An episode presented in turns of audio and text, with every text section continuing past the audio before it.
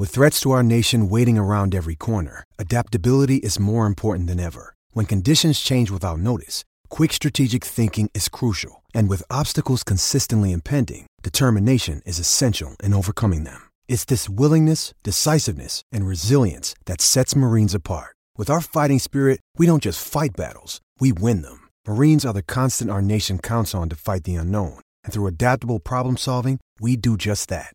Learn more at marines.com. Look, Bumble knows you're exhausted by dating. All the must not take yourself too seriously and 6 1 since that matters. And what do I even say other than hey? well, that's why they're introducing an all new Bumble with exciting features to make compatibility easier, starting the chat better, and dating safer. They've changed, so you don't have to. Download the new Bumble now. Want to witness the world's biggest football game? Head to iCanWin.com.au, predict Australia's score with a crystal ball, and it could be you and a friend at the FIFA World Cup Qatar 2022 semi finals, all thanks to McDonald's. Maccas, together and loving it. TNC's apply.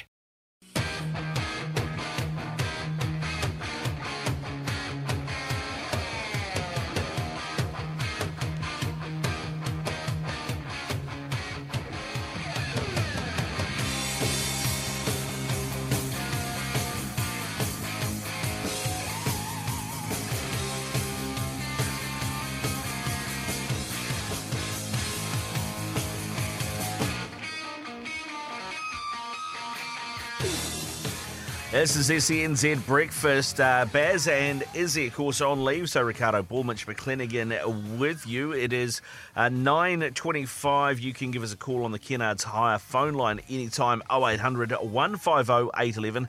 0800 150 811. Uh, we're going to chat some NBA now, Mitch. And uh, of course, Christmas Day is always a big day for the NBA. They have a, a load of games uh, played on Christmas Day.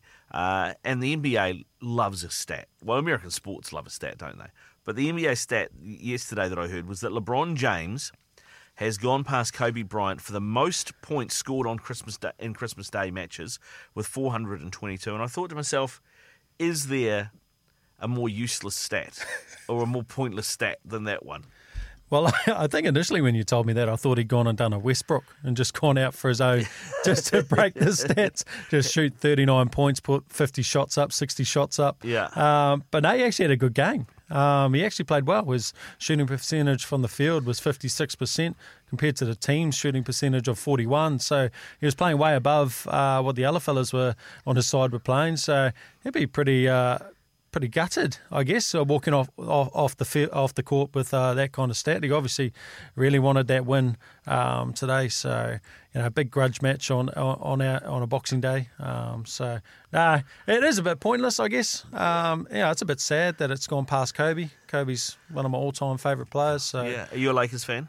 Nah. No, no, no, no, neither. No, I don't think. Well, I was going to say I don't think anybody is, but I think there are actually quite a few Lakers fans. Yeah. I was always a Celtics fan. Celtics fan. I've always been a Celtics fan. I Love Larry Bird. Larry Bird was a man. But uh, yeah, no, it just seemed like one of those pointless stats. You know, it, there's actually somebody else. I think Steph Curry's got the most points in a game on Christmas Day. He scored like 72 for the Golden State Warriors in that season where they were smoking everyone. He's just a genuine freak, that guy, eh? Yeah, well, actually, uh, this conversation I've had with a couple of people. He's broken Ray Allen's three point record, right? Yeah. Now, Ray Allen took about 1,200 odd games to, to set the mark, and Steph Curry beat it in 700 odd games, like 500 games less. right, because he's, yeah. he's changed the way the game's played, right? Yeah. It's, it's all about the threes now. Given he's broken that record and he's had that impact on the game, he's changed the way the game's played. Is Steph Curry in the GOAT conversation with Jordan, Bird, LeBron, those guys? Oh, I guess not at not. I guess not at this stage. But like uh, they had, who they have? They had, they had Durant, um, LeBron, Michael Jordan, Kobe Bryant, and there was one other. There was six players, and they're asking, or Steph Curry, Yeah. and they're saying who's going to be on the bench, and I couldn't pick it. I couldn't. I couldn't out of out of the lineup. It was LeBron James, Michael Jordan, Kevin Durant, Shaquille O'Neal, Kobe Bryant, and Steph Curry. Probably Kevin Durant, Yeah, I would say. leaning, leaning that way. Yeah, No Lee- way. No, oh no, Brian's Brian's coming. What, what do you what do you say? No way to no way to Kevin Durant on the bench. No, he's the hardest man in the NBA to guard. Right. Okay. He's a seven foot one uh, power forward. You know, uh, he plays everything. He's a point guard. He, he can run it on the floor.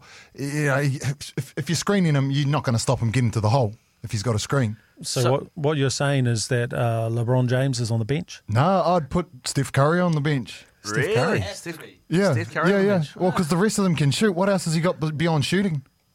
Well, he can he can shoot from. He's got good out handles, Of, out of the the paint. rest- He's got good hands. So I'd probably like thinking if you're going to play Kevin Durant because he's a seven-one power forward who can do a lot. How much room is there for Shaq in the paint if he's if, if Durant's playing as a power forward? So maybe you you, you bench Shaq. Yeah, no, kick kick Durant out one and put Shaq Shaq it. Cause he, you've got to have the most dominant player ever in there. I mean, you look at the guys who they change rules for. He's one of them, you know. Mm. And and I guess Steph Curry because he revolutionised as well. Allen Iverson, they changed the rules because of him, you know, and those sort of It's an interesting one because Shaq was a he was notoriously rubbish from the free throw line, right? Yeah, well, that's why they, they had that um, that foul rule. Yeah. And they changed that because everyone was just fouling Shaq. Yeah, Hack-a-Shaq. because it was Shaq. Because it was Shaq. Because I mean, I I don't know. I think about it, and I I know what you're saying about him being dominant because of his sheer physicality. But you know, I'd rather have Kareem Abdul-Jabbar in my team than Shaq.